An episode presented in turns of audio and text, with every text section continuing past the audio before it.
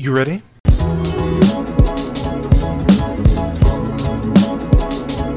You're listening to the Reel Pineapple Podcast Network.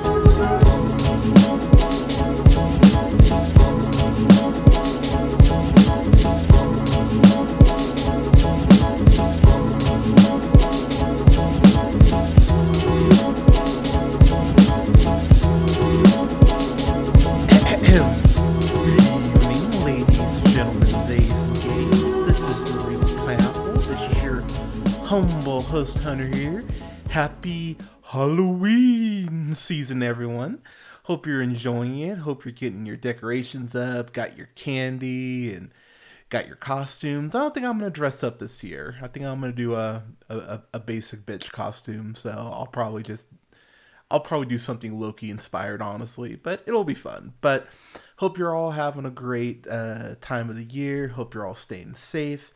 So, I have a review for a movie that I've referenced a couple times on the show, and I'm I have a bit of a backstory here. So, uh, if y'all would humor me, I've got a review for Jennifer's Body, which is directed by uh, not Diablo Cody. I always want to say that it's not directed by Diablo Cody. It's directed by Karen uh, Karyn Kusama. It's written by Diablo Cody. So to go ahead and get into my little backstory here. So as I've mentioned, I have two younger siblings, and they were both basically this and Twilight because this came out yeah 2000, 2009 so yeah, uh, Twilight Eclipse was 2010. So yeah, this is right in the middle of like Twilight Mania and Glee. And I'm just gonna be honest with y'all, all that shit just kind of hitting was a perfect storm of just me being annoyed uh, because it was basically those thing, three things constantly being talked about. And look, I wasn't a fan of Megan Fox. I'm not a huge fan of her now as far as an actress. She seems like a nice nice person, but as far as her acting ability, eh. And after seeing that second Transformers movie, Revenge of the Fall, uh, Revenge of the Fallen, is that the second one? Sure. Um, I remember just going like, oh my god, this, this woman just needs to go the fuck away. But in particular of Jennifer's Body, I remember it was just one of those movies that the people who loved it loved it, the people who hated it, like myself, hated it, and it was just this constant though of you just don't get it. You're a guy. Oh my God, why do you like this? And so, look, when I initially saw it back in 2009, that I would have been uh, eight, seven, uh, like 22. Um, I didn't like it. I really didn't like it. But as I've talked about on the show before, I remember the first time I saw The Matrix, and I was like, God, The Matrix fucking sucks. Uh, I just I didn't get it. I didn't think it was good at all. But then I gave myself like I gave it like two like two years, and I just went. Now, obviously, this doesn't apply for all films. Usually, when I see something, I go, "Oh yeah, I I'm pretty set on my on my feeling about it." But this is something I went. Look, I'm a big fan of Diablo Co- uh, Cody and what she did post Jennifer's Body because she did Young Adult uh, with Charlize Theron, which I adore. Um, she actually wrote uh, Ricki and the Flash, and while I'm not crazy about that movie, I think there is a charm to it. But she did, uh, but she did that, and then she did Tully, which was in uh, 2018. So I think I think the Cody's a pretty damn good writer. I don't think she always hits, but I think she's a very good writer. And so I went back and I rewatched this, and I rewatched this last year. And I was originally going to review this for the Reel Spooky series uh, for 2022. But I went on my Facebook and I posted about how, hey, Jennifer's Body is an underrated horror film. I didn't say it was a cult classic. I didn't say it's, you know, the bee's knees or anything like that. I just said it's an underrated flick that people should probably go back and rewatch. And one of my siblings basically went on this whole tirade about how, you know, I was unfair to the movie and I suck, essentially. And so because I was highly annoyed because it turned into a whole dramatic situation for absolutely no fucking reason, I didn't think it was fair to the movie to review it with all of that happening so in, in, in close proximity to me watching it. So I actually went back again uh, about a week ago and rewatched this again just so it's somewhat fresh in the mind and everything. And so now I feel like I'm comfortable enough in a space to be completely fair, uh, completely biased, and go ahead and give my review. So that that's the short that's the little story behind why this was delayed. But this movie, of course, stars uh, Megan Fox, uh, stars uh, Amanda Seyfried, who I'm a big fan of Amanda Seyfried. I, I I adore her work. And they go ahead and play Jennifer and Needy respectively. And just from jump, I will say, because there's a lot of there's a lot of moving parts this movie as far as not just the film really, but as far as the marketing. Because if you think back to the marketing, and I would even encourage you just to do a quick YouTube search or Google search on the marketing. You know, it's Jennifer, it's uh uh, sorry, Megan Fox, uh, but it's Jennifer in like a short skirt. It's it's definitely teasing that's going to be more of like a sex comedy with a few horror elements instead of the other way around.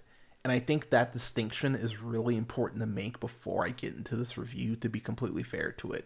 Because the way that it was pitched it killed this movie. It, it, it absolutely brutalized this movie. Um, that's one of the things that's wrong with it um, was the marketing. The marketing did this film absolutely no favors. And to be quite frank, it really does show how marketing can just tank a film before it even goes ahead and has a chance to to uh, hit cinemas.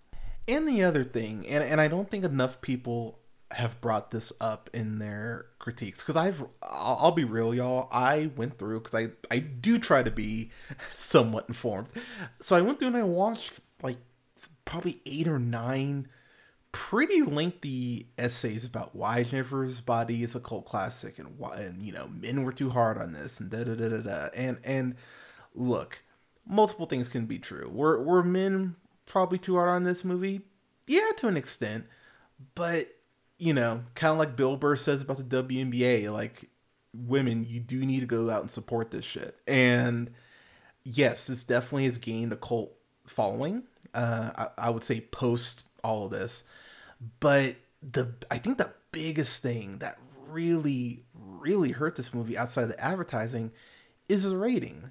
It's rated R, and uh, to be quite honest, after rewatching it, I think they say fuck maybe twice, like like three times, maybe four. If you cut the fucks out, you pretty much have a PG thirteen movie and I think that actually would have played way better with uh, you know with high school audiences being able to see this instead of having to wait for it to hit uh, you know digital or uh, or Blu-ray. And I was really quite confused by that watching this because even the horror stuff, the violence, so much of it is shown in shadow, or you see like blood splatter. I went, you could do this as PG thirteen and get away with it. I I was really, I I mean I know that obviously no one at uh, at Fox uh, or 20th Century now, uh, since Disney owns them, they'll own this podcast at some point. But the fact that that that that that tweak wasn't made, I was really flabbergasted by that. I have no idea if anyone who was even involved with the marketing is at 20th century anymore.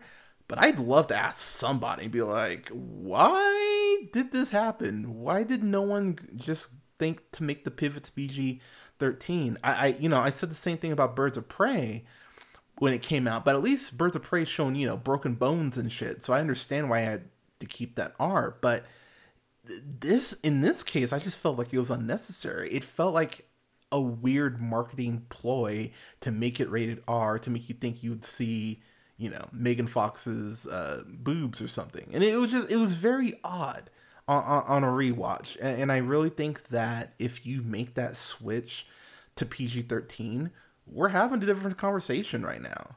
But, uh, but I'll talk about that more as we kind of go through here. So let me let me just kind of jump into the plot here. So the movie goes ahead and opens up with Needy, uh, Amanda Seyfried's character, and she's in prison.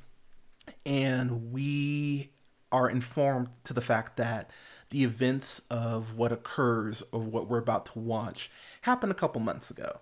And there is there is this shot in particular at the 437 mark, and I want you, I want all y'all to make a note of it.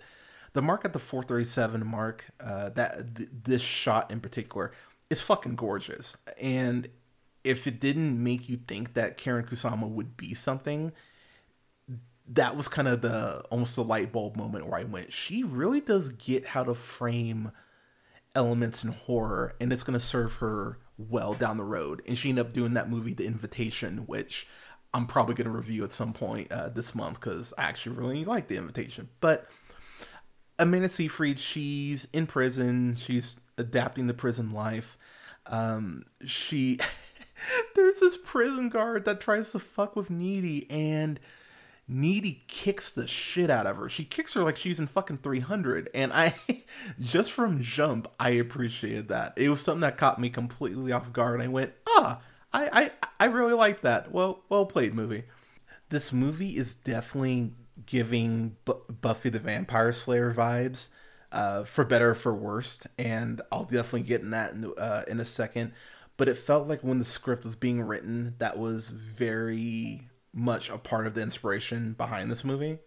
And the other big influence on this movie is definitely Heathers. Like that is a huge influence on this film. And that's kind of the biggest issue with this movie is that it just isn't as good as Heathers. And Heathers was very, you know, was a lot more straightforward. This gets a little lost in the weeds, but I'll I'll I'll get to that here. But Needy is going ahead and telling us the story from prison. Um, one of the lines I actually really like to start off the movie is she goes, I wasn't always this cracked. I used to be normal. Well, as normal as any girl under the influence of teenage hormones, which, let, let's be clear, I, I mean, I'm, I'm, I'm closing in on 40, oh God. But I remember being a teenager, and being a teenager sucks so bad because your brain is just going a mile a minute. Oh my god, oh my god, their ass is nice. Oh my god, am I gay? Oh my god, what's going on? Oh god, colors. Like like like there's so much going on with your hormonal brain that it's legitimately overwhelming. And I was in high school back in, you know, 2000, 2001. This is before TikTok and the the insanity that is social media. I was on MySpace back in the day. So when she's talking about uh, insane teenage hormones, which admittedly from two women in their you know their mid twenties making this movie is is very ha ha ha, um, but it's true though. It's it's a lot being a teenager. I don't know how kids fucking do it now. Um, the movie itself takes place in uh, Devil's Kettle. That's the name of the actual town. It's a population of seven thousand thirty six people when the movie opens up and we actually see Devil's Kettle, one thing I thought that was actually really interesting is that they show this waterfall, but it's not a normal waterfall. It's just the water just kind of goes in this hole and just stops. And it, again, this is me just spitballing. It feels like maybe that's like the town itself. There's another dimension to the town, or maybe that waterfall or lack thereof is like their hellmouth uh, similar to Buffy. I, I, I do think that there's room to expand this universe, and, and, I'll get to that as I get later on the review. But that was something I just found I, I just found very interesting. So at this point, we're introduced to Jennifer, of course, played by, by Megan Fox, and one of the lines that Needy drops is. Uh, people have a hard time thinking that a babe like Jennifer would, would associate with a dork like me, but sandbox love never dies, which I thought was a cute line. And that is one other thing I do wish this movie would have done more is I thought I wish we would have gotten to see more of the sandbox love because in order for us to buy into Jennifer versus Needy, I really would have liked more of a foundation on their relationship. It, it, it's very similar to that movie Brightburn, where you know the kid the kid breaks bad goes insane starts killing people in the town okay fine i can buy that but i need to see this kid more being a good kid in order for the you know the rogue uh, the injustice superman arc to land. And that was my biggest problem with that movie. And that's really my probably one of my biggest issues with this movie is that we don't get to see jennifer and needy their relationship pre all of this it, it's really just kind of told to us and we're left to fill in the blanks and we do get a few like maybe one or two flashbacks of them as kids and that's really it. I would have liked to have seen. Uh, I just saw Joyride, which I haven't reviewed yet. Uh, it's fantastic, by the way. But that's one of the things that they do so well with the uh, the main characters in that movie is that we do get a montage of them as kids going through these life events together. And honestly, a montage would have worked fine in this movie, but we just don't get that. It's just told to us, and that was a point of true frustration for me because you need to have your foundation before you make a turn like this. The one thing, uh, one of the things that I do appreciate about this movie is it definitely shows how much of an alpha Jennifer is. Goes this whole list of rules that Jennifer has. You know, she said um, where she she even says wear something cute means something specific in Jennifer speak. Like it, you know, it means I can't look like a total zero, but I couldn't upstage her either. And it it is really it's really funny trying to see them dress down Amanda Seyfried, who is fucking gorgeous. Um, she even says I could expose my stomach, but never my tits. And it's like, damn, that's like that's that's shitty. Okay, but they go ahead and they go to this bar where uh, Jennifer and Needy meet uh, Needy's boyfriend Chip. Chip is played by Johnny Simmons. You know him from a lot of shit. He he plays this sort of role kind of perfectly. That that nerdy boyfriend type because he plays ex- basically the same fucking character in Aubrey Plaza's uh, the the to do list. Which, if you have not seen the to do list, watch the to do list. It's fucking wonderful. But he's basically playing the same character in that. He's basically playing the same character in uh, in Scott Pilgrim as Neil. Uh, he's gotten a lot of mileage out of out of playing this type, and hey, he gets to act alongside some amazing actresses. So hey, good for him. But um, getting getting to the humor of the movie, which I will say for me, as I mentioned Buffy season one earlier, for better for worse, this is very heavily inspired by Buffy the Vampire Slayer, especially when ter- in terms of the dialogue and how the characters talk to each other. The humor doesn't always work, but the the humor that does work really works for me. There's there's a point where I think it's Needy brings up Phil Collins and Chip with no sense of irony, completely deadpan. It's like, wait, who's Phil Collins? And I just, it made me feel so old in that moment to hear someone not know who Phil Collins is. It's like, oh, fuck off. Um, I think it's Chip who says it to Needy. He goes, salty means beautiful.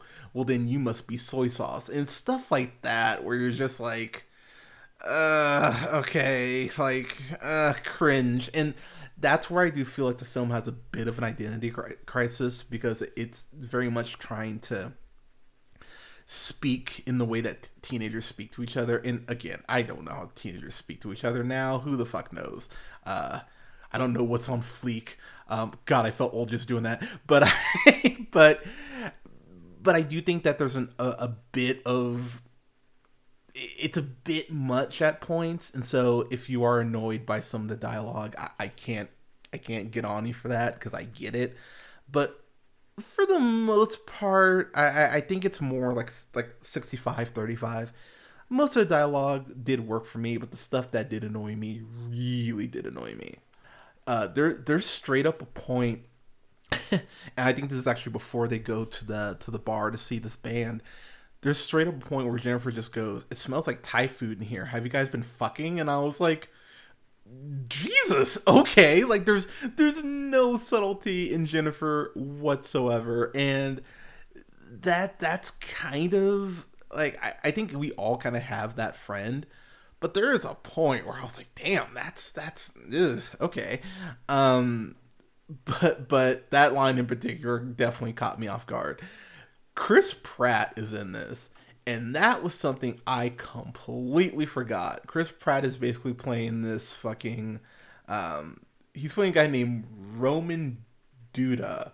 So he's dressed up in this like military esque garb. It's like he's already. It's like he knew the tomorrow war was going to happen, but he's he's dressed very much in that sort of attire, and it, it's very ironic to see Chris Pratt dressed in shit like that, knowing his politics and how he kind of, you know, he goes, you know, people hate Jesus too. Like, if Jesus dressed like that, they would have every right to hate him.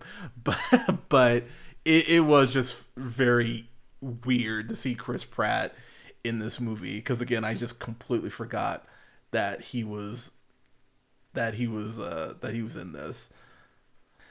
And speaking of uh, speaking of Chris Pratt, Jennifer just drops this piece of knowledge that, you know, sure. She talks about the fact that she's not uh, a backdoor version anymore, thanks to Roman. Um, I couldn't even go to Six Flags the next day because I had to sit home and sit on froze- a bag of frozen peas, which, admittedly, I did. I did laugh at. I was like, "That's like shit." Okay, um, so the big crux is that this band, uh, uh, Low Shoulder, Hurt Shoulder, something like something shoulder. Um, that band, they want fame and fortune, like most indie bands do. And they go ahead and they make a pact with the devil to go ahead and sacrifice someone who's a virgin. And that is probably the most poignant point I think that the film makes is that if Jennifer had just said that she was promiscuous, they wouldn't have sacrificed her. I mean, Lord knows what they would have done, you know, to her anyway. I mean, do they let just let her go? Probably not. But it does get into the whole slut shaming aspect of society, which you know definitely exists far more on the female side than on the male side. But I I found that very interesting. Um, that juxtaposition and how that the film does bring that up. I wish they would have actually talked about it more because they kind of just address it the one time. You know, they go like, "Oh, are you virgin?" She goes, "Yes," and I just went, "Oh, well," because there's there are points where Jennifer talks to Needy after she's been possessed, and that that actually could have been a conversation that they that they had, and and the movie never brings that up really, and I just went, "Oh." That that's that's a missed opportunity. The band itself, the guys in the band are actually pretty funny because you know they're even talking about how you know like indie rock it's really hard to make it in indie in, in indie now everyone needs a leg up so if we have to go ahead and work with satan then god damn it we'll work with satan uh yeah the band um i can't remember i don't think this is in the movie because i don't think they existed but um they really sound like if you can make 30 seconds to mars suck even more. Like they're they're a shittier version of 30 seconds to mars. Like it, it's kind of incredible how much these guys suck. If if they were an opening band for someone i actually wanted to see it would definitely be one of those all right I'm, i might go get dinner and come back because eek. Like they're they're, they're not good. And, and i think that's very much part of the joke um, but it was it was pretty funny that uh, that that's how they played it. Um, also, and I, I think Needy brings this up.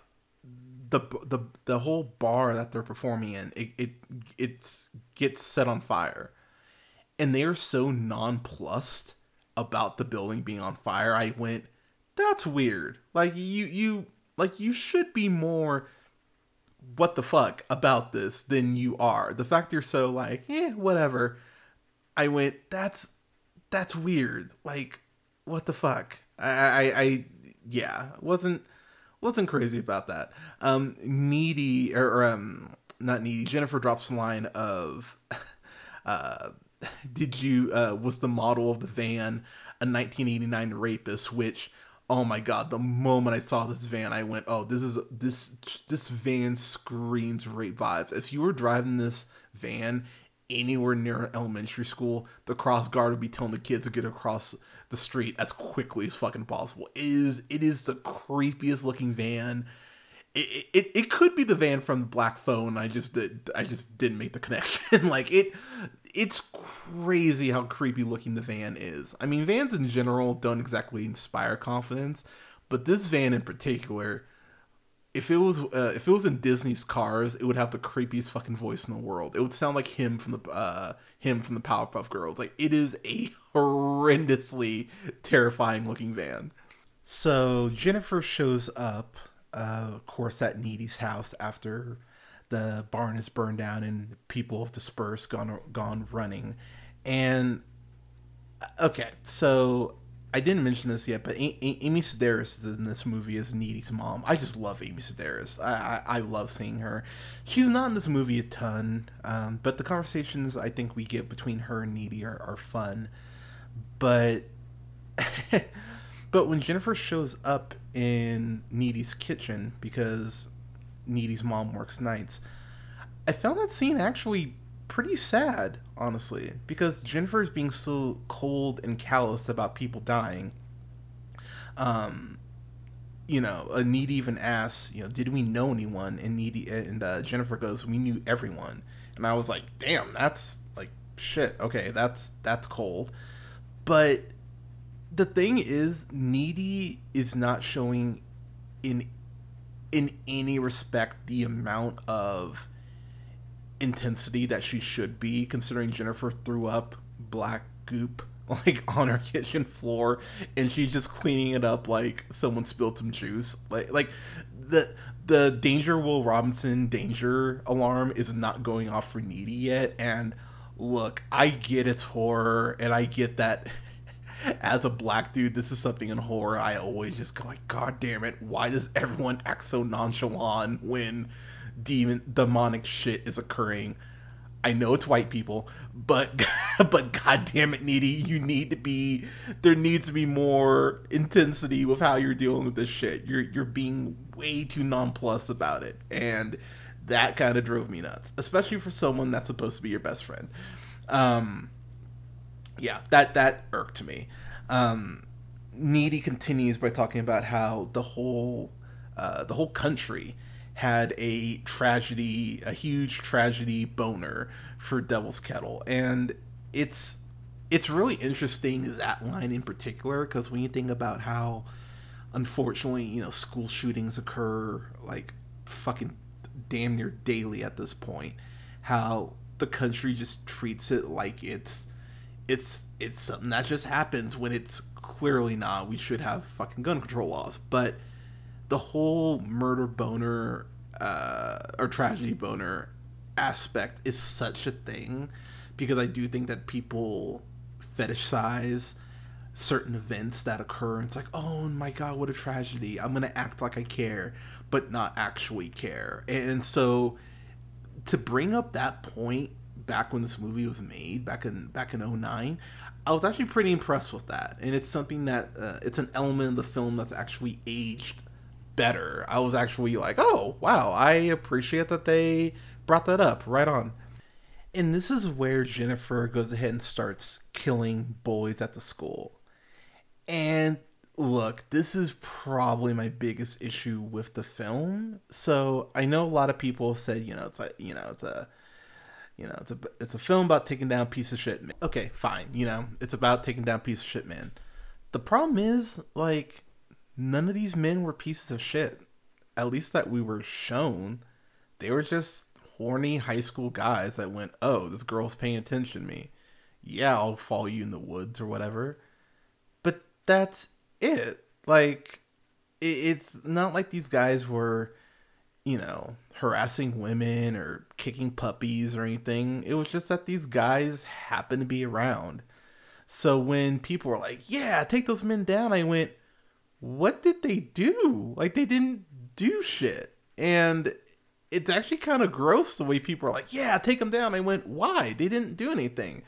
The movie itself also never explains why Jennifer isn't able to go ahead and just go after low sh- shoulder just go after the band it's never brought up and it's it's confusing to me because Jennifer brings up the fact that she needs to feed on, you know, on boys. Like, okay, you need to feed in order to stay, um, you know, pretty. Okay, totally fine. I can wrap my head around that. Vampire, demon, sure, fine. But then even the movie just goes, oh, actually, she can feed on needy too. It's like, and she goes, oh, I go both ways. I went, well, you're you're you're throwing that out here in the bottom of the ninth. You hadn't like established that, but okay, I guess. Um, and, and this is what takes me back to the whole rated R versus PG thirteen thing because the first guy she, well, the second guy she kills, she kills this one guy on the way over to Needy's house, which, man, that poor bastard, the way he got it, I was like, that sucks. But the guy she kills who was uh, who was really close to one of the, uh, the uh, to Jonah, um, the way that she kills him out in the middle of the woods, it's very much a South Park moment where all the woodland creatures are kind of looking at this dude like, you need to get the fuck out of here, man. Like, I don't care how hot she is, you, you need to fucking leave. And I, I really like that because animals, of course, are always the first to know that something's about to go down. So if an animal's ever looking at you like that, you should just get the fuck out of the area that you're in. But that scene again, like he looks up at Jennifer and her her mouth gets all big and it's like, "Ah, I'm going to eat you."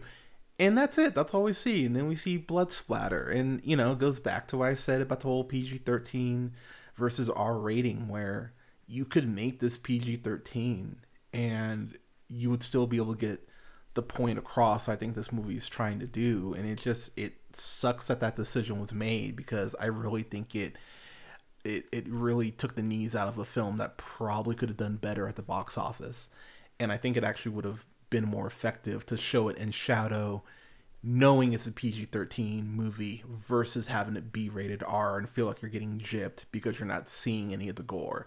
Um, I think that's an important distinction that that we need to make, and I think that it really does hurt the film overall. And to kind of tie in with that, um, one of the big things that the film just goes whatever about, um, it never addresses Jennifer's feelings about the band that kills her, which she's aware of because she talks about how the band killed her. So either the demon is like pretty intelligent or there's still some Jennifer in there. The movie never really clarifies it, but because yeah, you could obviously argue that you know it's just a demon in a body. But if that's the case, then why does she act like Jennifer? Why is she keeping up this appearance like when she could just be hot? Especially when Needy knows that she's a demon. So there's just that's where I think the the the the uh, the canon, the lore of the movie is just not well thought out, and this is one of those cases where the film is just over an hour thirty. It's like an hour forty ish.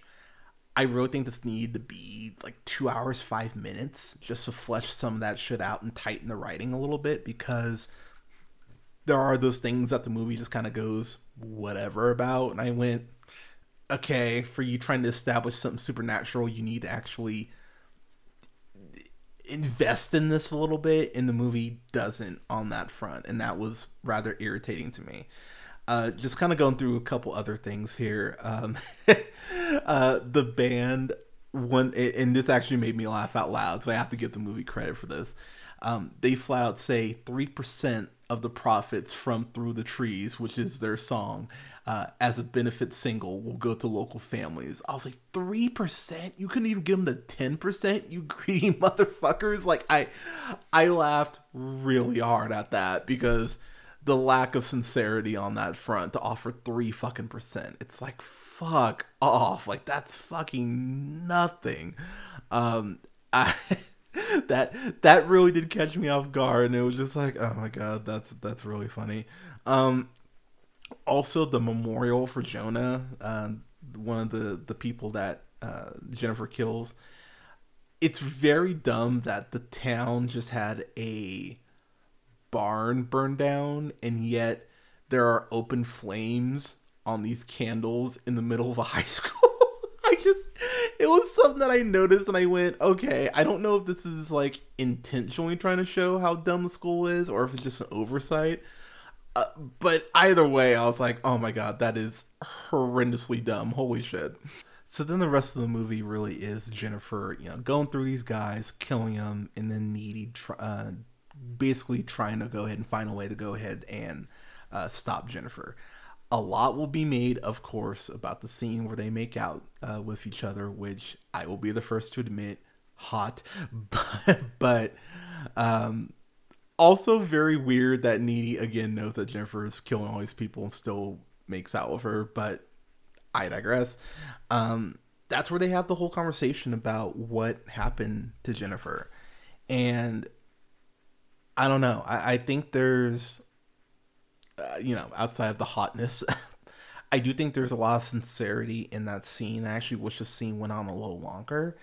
And while it would have been exposition, uh, very heavy on the exposition front, that's where you kind of need could have established why Jennifer can't go after low low shoulder, and and they don't and they just gloss over it. And I and I really felt like that's why that scene was gonna exist. And so then when they don't establish that, I was like, uh like, god damn it, you you had a chance right there and you just kind of went, eh. Um, also, a very good rule of thumb, if you were ever going to hook up with someone, use Google Maps. Google where the fuck they they are because if you're in some if you're into some sketchy ass neighborhood, you might want to think twice um, it's it's one of those things where there's this one guy that Jennifer um, ends up tearing apart, like rips him to fucking shreds. Uh, Colin is his name. Rips him fucking apart. It's this abandoned ass house um, in the middle of fucking nowhere. It's the one house that has a fucking street on uh, uh, or a light on, and uh, presumably everyone else is just kind of out of town or something, but this house looks like it's had some construction going on, so maybe that's why people just kind of went, "Oh, it's that house, whatever."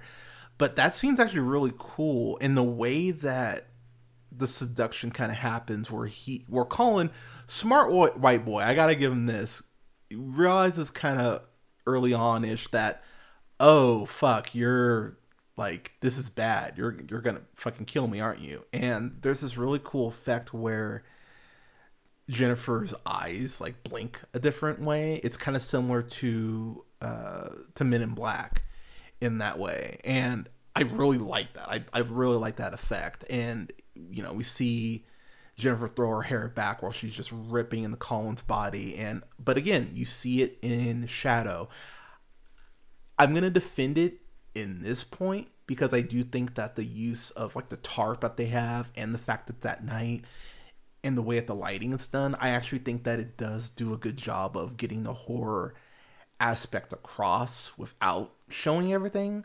But it's to be the one time in this movie that I actually defend it. Um, I, I, I was just kind of like, oh, that that's cool for this scene, but for the rest of the movie, I was, you know, obviously irritated that I didn't get to see more given the rating. So I didn't mention either that there's a point where Needy is sleeping with uh with Chip, so presumably losing her virginity. But while she's losing her virginity, she's seeing Colin get ripped apart, which at this point Jennifer hadn't bitten Needy or anything, so them having this connection I, doesn't really make sense, but sure, I guess. Um, yeah, that was a bit that was a bit odd. Um, but just getting getting near the end of the movie, um, it, it's I, I mentioned the makeout scene between Jennifer and Needy. It, it's it's made weirder by the fact that Jennifer had threatened her like not even twenty seconds earlier, but Needy's still like, oh, let's make out. Just just weird. Um Chip and Needy break up because Needy is terrified about Chip's well being, which actually, given the circumstances, makes sense. Needy starts looking up things about this demon that has possessed Jennifer and it's it's really funny how she how there's just a whole occult section in the library that knows exactly, you know, what what uh what Needy needs to know. It's really funny how she goes, "Well, if she doesn't feed uh if she doesn't eat, then she gets ugly, but like ugly for Jennifer, which for Jennifer is like a couple's it's like most high schoolers. But you know, when she's when she's well fed, she's glowing and gorgeous and everything. I I actually like the way they kind of play with that that aspect of Jennifer. This of course all culminates at the at the prom. Uh, I think it's called the snowflake dance or something like that. Um, yeah, snowflake dance. And what's what's really actually sad, and, and this is why the movie is frustrating because I do think Diablo Cody got what she was trying to say in elements of of this, but I really think this is one of those cases where going from something like Juno straight to this, I really think she needed someone to work with her on just fleshing the ideas out. Because there's this point where Jennifer is just looking in the mirror and she's so goddamn vain and put so much emphasis on just her looks and that's it. That the fact that she's getting ready um, for prom the fact she has a picture of herself like right next to her mirror you're like god damn this girl just that's all she sees herself as is a piece of ass. And it's really interesting when you think about how megan fox's career has gone and how she has definitely tried to go ahead and do more character driven stuff because let's let's call it what it is that's a large part of what hollywood was putting on her. It was just the fact that's how michael bay portrayed her you know? That's why she called him you know a fucking nazi and yet they worked together again. But i really think that there's a little more subtext in that scene than a lot of people ever take away. But it ends up leading to a pretty admittedly awesome fight between Jennifer and Needy um, to go ahead and close out the movie. Jennifer herself um, goes ahead and is willing to kill Needy. You know, she she's kind of through with the no fun and games bullshit. She's willing to just rip uh, Needy's throat out. But the whole the whole sequence of it kind of culminating in Jennifer's room after Needy's boyfriend Chip gets killed by uh, by Jennifer. That's wild. It, it's a really wild sequence. So I, I mentioned that Jennifer ends up killing uh, ends up killing Chip. He, here's my here's my leap in logic that just for me I went eh okay. He just had sex with Needy maybe 48 hours ago. Let's just say 48 hours cuz you know, time frame. But he kind of hates Jennifer, and Jennifer hates him because he, you know, because he gives Needy just the semblance of self worth that Jennifer tries to constantly take away because of their power dynamic. So the whole concept that Chip would just go, "Oh yeah, fuck you. I think you suck. Oh, you're trying to sleep with me. Sure, let's fool around." I I it is a bit of a stretch. I get they're high school kids. I get it, but it is just kind of a leap considering it doesn't even feel like Chip is remotely attra- attracted to Jennifer at all. So that was a bit that that really was kind of a eh, okay, which goes back to my whole point of I don't think it's just a demon. I think there's still some Jennifer in there because to go after Chip feels personal definitely to Jennifer, just for Jennifer to say that. Actually, fuck, what am I saying? It feels personal. It is personal because as he, as Jennifer is seducing Chip he even, she even says, "Tell me I'm better than needy," and I went, "Okay, well then." Then, then what is the dynamic here with the with the dean? Okay, so it is just those things that I went, all right, like, and Chip has been such a loyal dude like a dumbass, sure, but loyal to his girl. And so in the bottom of the ninth to kind of pull this shit, I went without, without any real hints because you could have Chip even make a comment of it, it would have been simple to be like, oh wow, like Needy, you look great. Jennifer, you look great too. Just something like that. Uh, even at the at the concert, it would have been easy to do stuff like that, and they just don't. So when the turn comes, it feels like it comes from out of nowhere. So I was I was rather agitated by that. But getting back to the to Jennifer's death, um, I love the way your death scene is filmed. The the flipping of the camera, the fact that they're fighting on the actual fucking ceiling.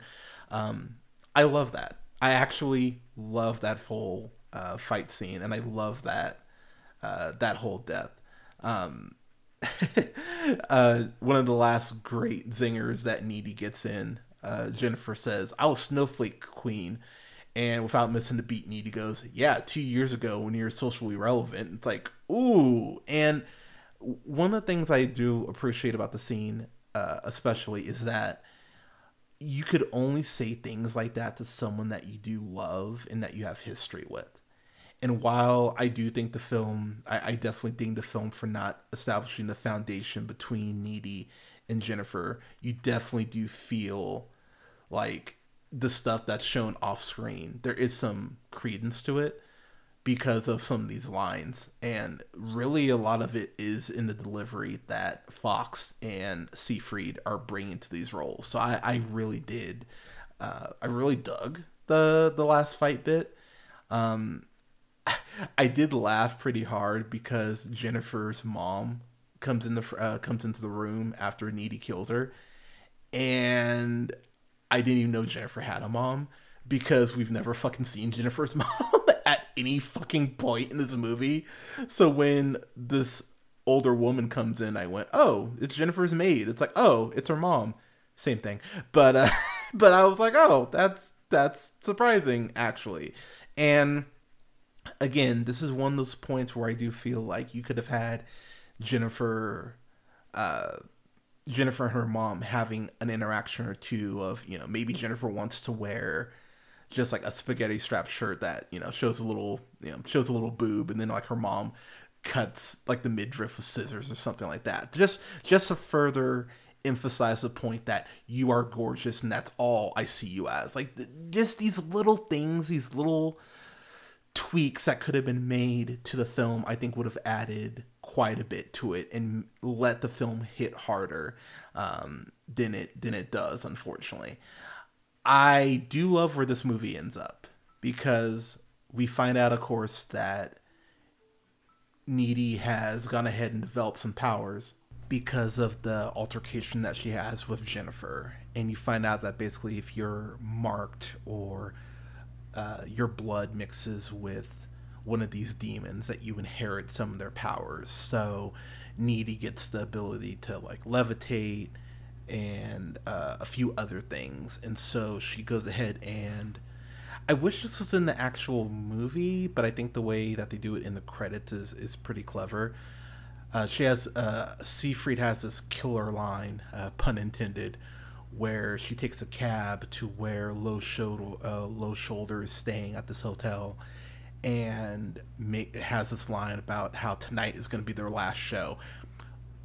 Subtle, but I love that line fucking love that line. And the credits shows Low Shoulder getting famous and achieving the fame that they wanted and then Needy absolutely slaughtering the shit out of them.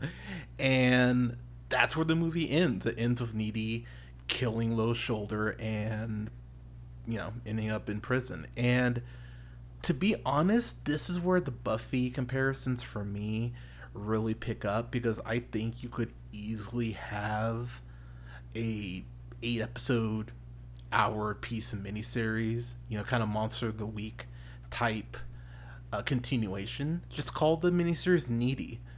Uh, you could even have hit that she has, uh, you know, you can even have that she has a kid, or that she goes ahead and takes on an apprentice uh, to go ahead and you know teach how to kill uh, kill creatures or what have you. Like you, there there are multiple avenues you could go with this, and I don't know. I, I think there is more to mine from this universe, and you could bring back Megan Fox. Go ahead and um, honestly, the fact that she stabs Jennifer and kills her, the fact that she kills this demon you could very easily say like have there be a way that that Jennifer comes back. It, it wouldn't be hard to do. You could do some sort of resurrection spell, or even that aforementioned waterfall maybe has. There's some sort of healing factor in the water or something. Or you could just bring Jennifer back through flashbacks. I mean, there are ways that you could go ahead and do it. So I think a TV show would allow for them to flesh out this world and fill in some of the gaps that I feel like the show or or that the movie was missing as far as in its execution. But I do think that there is actually more to mine here, and if someone, I think Diablo Cody, even being like a co uh, co showrunner, I would I would love to see her work with someone else in the horror genre, someone a little more established. Uh, I mean, Jordan Peele obviously immediately comes to mind, but honestly, give, give me a Diablo Cody Nia DaCosta co-ran Needy miniseries. I think that would fucking be aces. But getting to my final thoughts here, I understand that there will be people I know that there are people who love Jennifer's body, and it, it, it could fucking matter less what I say. I, I completely understand that there will just be people who love the shit no matter what, and that's fine. You know what? Because, okay, I believe that one of the reasons why people love films so much is because the emotion attached to them and what the films mean to them. That's why some people love the Twilight movies, no matter the fuck what. You know, it reminds them of going through high school, and there are memories attached to that. And I, I get it. You know, as shitty those movies can be, I get that that is a connection that people have to them. I, I, I, I totally get that. But I also think that stuff can just be shitty no matter what you attach to it. You know, I love Black Panther. I, I've talked about my love of Black Panther there are some things that you can say that are that fall a little short, including the CGI in that last you know that last fight scene.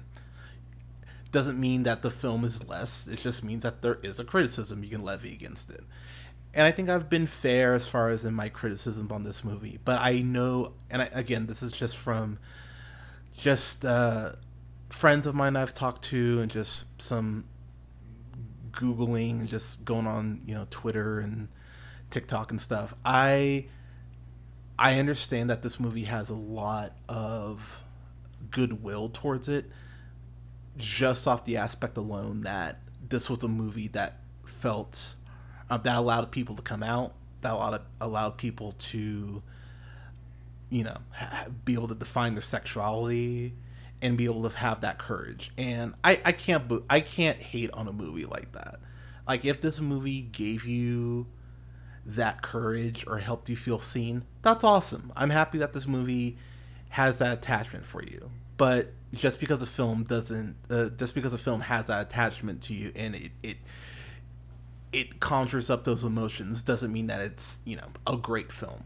But at the same token, this is not the dumpster fire that a lot of men, let's let's call it what it is, wanted it to be. I, as per usual, the truth falls somewhere in the middle.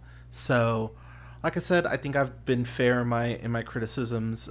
I do think that if you're one of the people who hated this when you initially saw it, like I originally did, I think that there's enough separation between when the movie came out and today that hopefully you can go in with an open mind and watch it and maybe get something out of it.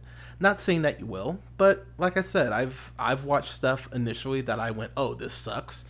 And then gone back and gone, oh wow, no, this is actually really good. So I would encourage you to give this an actual chance. Like go in, clear mind, don't watch the trailer or anything. Don't try not to think about how you felt when you initially saw it, but go with an open mind, I think you'll be surprised. So I'm right on the cusp of a C plus B minus. Like I'm right on that edge. I will say because of the fact that I think there is still more you could do with needy. I'm gonna give this. Uh, I'm gonna give this a B minus. I, I think that's fair, and I'm also thinking too about the fact that if one of my friends, you know, if they had they had a son or daughter, or, um, or however uh, however you identify, if if they had a kid and they were like, well, my 13 year old kind of wants to go see Jennifer's Body, I'd go, you know what? Have them get a group of friends together and go to a theater and, and check it out. You know, if this is like a Fathom event or something like that, I'd tell my friends to go. And this is one of those movies I think is a perfect gateway movie into horror, especially if you're in that 13, 14 year old range, because you might see this movie and be inspired to write your own horror movie or go, oh, what else can I watch, you know, that has, uh, you know, female characters in it that's a horror movie. Uh, Ginger Snaps and The Craft are two good places to start, by the way.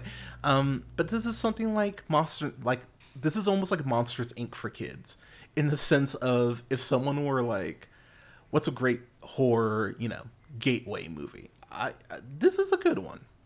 You know, I would definitely recommend Heathers first, but if if you're one of those kids that's like, an 80s movie, no thank you. I'd go, all right, fine, watch Jennifer's Body.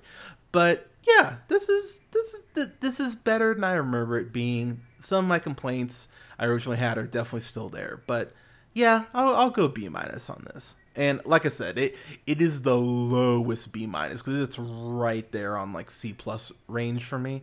But I think that if you went and saw this at an early matinee or at a you know special screening, that you'd have fun with it. So yeah, B minus for uh, for Jennifer's Body. But Jennifer's Body, what'd you think about it, people? Let us know in the comments. Uh, you can go ahead and follow us wherever you listen to podcasts. Uh, don't forget to like, share, and subscribe. Uh, rate the show; it definitely helps us out. You can find us on SoundCloud, Apple, Google Podcasts, Podbean, Stitcher, iHeartRadio, Spotify, Amazon Music, Tune Up, and Samsung Podcasts at the Reel Pineapple you can go ahead and uh, follow me. Uh, go and subscribe on Twitter or, or on uh, YouTube. Oh my God. Uh, go ahead and just search The Reel Pineapple. That again is R E E L Pineapple. You can go ahead and subscribe there. You can follow yours truly on Twitch at twitch.tv slash jhunter reel pineapple. That again is R E E L Pineapple. I'm finally, finally going to be on Twitch later this month. So go ahead and keep a eye out for for details there. Go and subscribe now so you'll know. But I'll keep y'all updated on socials. Uh, you can follow all of uh, all of our socials at linktr.ee slash jhunterreelpineapple. You can follow me on Blue Sky because I'm so fancy. You can follow me on there at jhunter reel pineapple. Uh, don't forget to like both our Facebook pages at the Reel Pineapple and Reel Pineapple Games. Uh, oh gosh, where else? Uh, you can also find the show on. Uh, you can follow yours truly on uh, Letterboxd at uh, at Black Shazam, and follow me on a uh, TikTok at Black Shazam as well.